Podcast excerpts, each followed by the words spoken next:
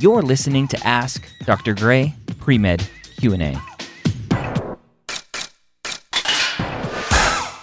Ask Dr. Gray Pre-Med Q&A brought to you by Blueprint MCAT. How are you doing today? I'm good. How about yourself? I'm wonderful. What can I help you with?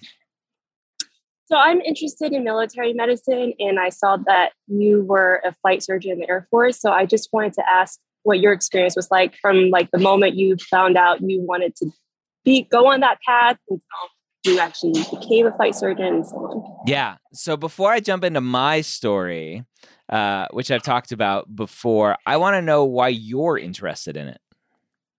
So I'm prior enlisted.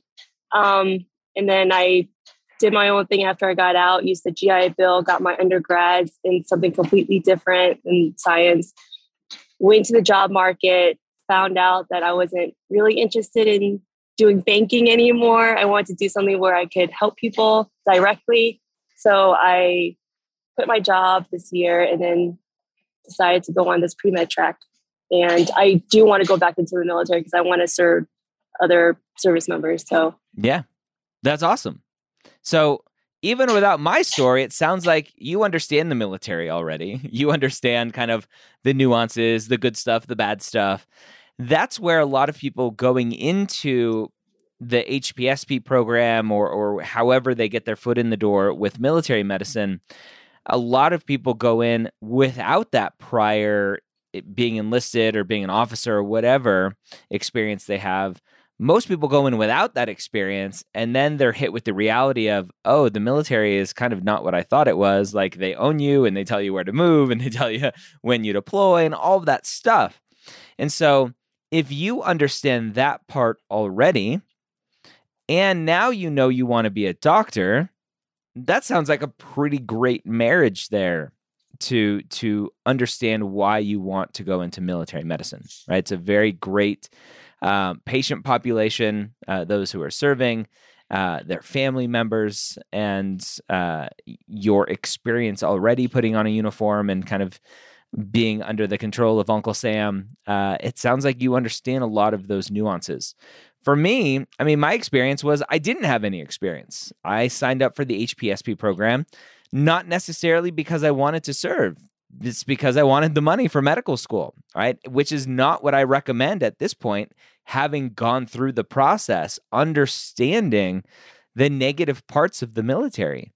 Um, and so I only recommend, ideally, that you sign up for HPSP if you want to serve. And then mm-hmm. obviously, having medical school paid for is a bonus on top of that. The negative aspects are well, for me, I wanted to do orthopedic surgery. That's that's why I went to medical school to become an orthopedic surgeon, and I applied for orthopedics at uh, uh, at the the time that was required as a fourth year and the military because you have to apply to military match and the civilian match the military was like yeah no you don't you don't get to be an orthopod you're to go do your internship year and then apply again. And then I did my internship year. I applied again. But there's really not much that you can do to change your application in that short amount of time. And so I applied again and they're like, yeah, no. Although they called me like three days after the match and were like, hey, if you get a spot, you can have ortho. So I must have been like the next one on the list, like to to just miss that cutoff. Um, but but ultimately, uh, I didn't get to become an orthopedic surgeon, at least initially, because of the military, right? That's the first kind of bad thing that happens potentially mm. for people going through the military route, whether it's HPSP or the Uniform Services University. Um, before then, you're really not doing much with the military, right? You you go to commissioned officers training, which you've been to basic already, so you understand kind of that process. Having gone to basic and then going to commissioned officers training, it's going to be night and day different for you. Um, I guarantee. Um, but you've been through that training already, and so really, that's about all that you do. There's some other trainings potentially between first and second year if you're not doing commissioned officers training between first and second year. Um, but other than that, you go do your residency, uh, or sometimes you just do an internship year like I did, and then you go and serve. And you've already experienced that part of it. And then you're just a doctor with a uniform on. Um, besides not getting the, the specialty you wanted originally, do you feel like there's um, like what other cons to serving only the military population is there? Like, is there any skill atrophy? There could be. Or, um, there, there could be. You, you may be limited in terms of the procedures you may be able to do, or, or other aspects of whatever kind of medical clinic that you're at. They, they may, may not just have the resources for you um, to to do specific skills that you may want to keep up. And so I know lots of military people who moonlight so that in the civilian world, so they can kind of keep up with skills in that aspect. So it really just depends on where you're at, where you're stationed, um, and what specifically you've been trained to do through residency, fellowship, etc. Mm-hmm. The military, at the end of the day, restricts your abilities to do what you want. Period whether that's just being an enlisted person, uh, a regular officer, or or a military officer. Um, at the end of the day, there are going to be limitations. So, if you're a family practice doctor, what are those limitations? Probably not much, right? If you're a neurosurgeon, there may be something there. Or if you're potentially uh, I'll give the Air Force specifically if you go through medical school and you realize like I love physical medicine and rehabilitation, right? PM&R, I love that specialty. But you're an HPSP or or a USUHS member, guess what? You can't match in PM&R. There there is no PM&R for for the Air Force. I don't know about Army Navy, but for Air Force, sorry, like go into family medicine, sports medicine, go into potentially ortho surgery, um, go find a different route because PM&R you can't do. So there there are limitations in that respect as well. That's a lot to think about. Um, uh, when you were talking about how you didn't get selected for um, the orthopedic surgeon, um, is that is there like some ranking or something depending on how well you did in school? Yeah, yeah. So they they rack and stack the way that I think it's still done. The way that it was done when I did uh, when I went through it is there is a a rubric, and you get a certain number of points for your preclinical years of medical school. You get a certain number of points for your clinical years of medical school. You get a certain number of points for being prior enlisted. You get a certain number of points for some research. You get typically a, a program director discretionary points. Like if you really hit it off with the program director, but you struggled your your preclinical years of medical school, they, they can just throw in some bonus points because they really like you.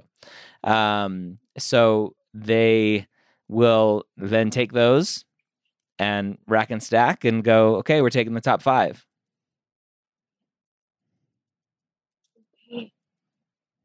Do you think it would be better? Like I would have more options if I decided to join the military after I finished medical school and maybe after residency, because then I would have the field that I want and leverage that. You could. The downfall for that is you make a lot less in the military. So you would come sure. in with all your med school loans and have lower pay. Yeah, that's true. it's tricky right? One of the benefits of of going the military, whether it's HPSP or USUHS route, is that you don't have or you have very little loans from medical school. And so the lower pay that you're getting in the military, it doesn't really affect you. Now there are people out there who have run the numbers and you can go Google and and say, well, if you're if you're going the military route, you're giving up on the on, on the kind of the tail end a lot of potential income. But again, that gets to the fact that you shouldn't be doing this for the money. Mm-hmm. But going to a civilian medical school, not having the military pay, and then joining the military, I think I think doesn't work because the loans are just too big. Okay. um, what about um like opportunities in the military? Like, were they not that great for you? Um, like for advancement or like I had I had amazing opportunities. I got to fly around the world. I got to fly an F sixteen. I got to be uh, part of the kind of ho- hospital admin, if you want to call it that, clinic admin.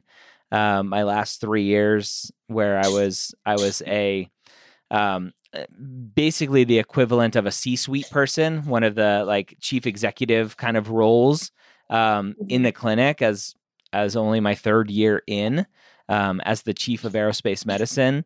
I was the public health emergency officer.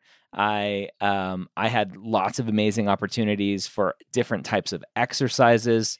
Um, so yeah, o- opportunities are phenomenal in the military. Lots of diversity, lots of, of fun things that you can do. Um, so so that's not an issue. The other thing to potentially think about with the military is usually the longer that you're in, the more other stuff you're doing. Right? In the military, you wear lots of hats typically. And for the medical world, as you progress on, you're getting more into leadership and less clinical. And so if that doesn't excite you, then that may be another thing to think about. If you're like, I only want to do clinical stuff, I can't stand the paperwork and leadership stuff and supervisor, whatever, blah, blah, blah, then maybe that's not a, a good fit for you as well. Okay. I didn't even think of that. Because I was hoping that being in medicine, like that's what they want us to focus on, just the medicine, not like the supervising part.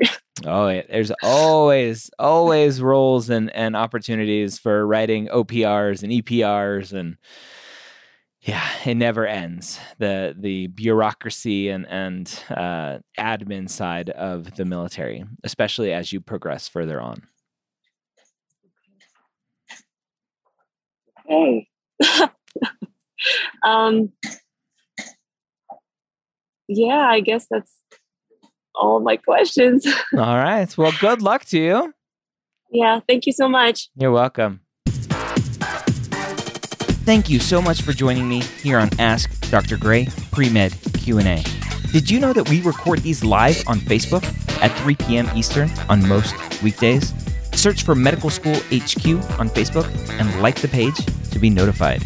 Don't forget to check out our amazing Facebook group, The Hangout, at medicalschoolhq.net slash group.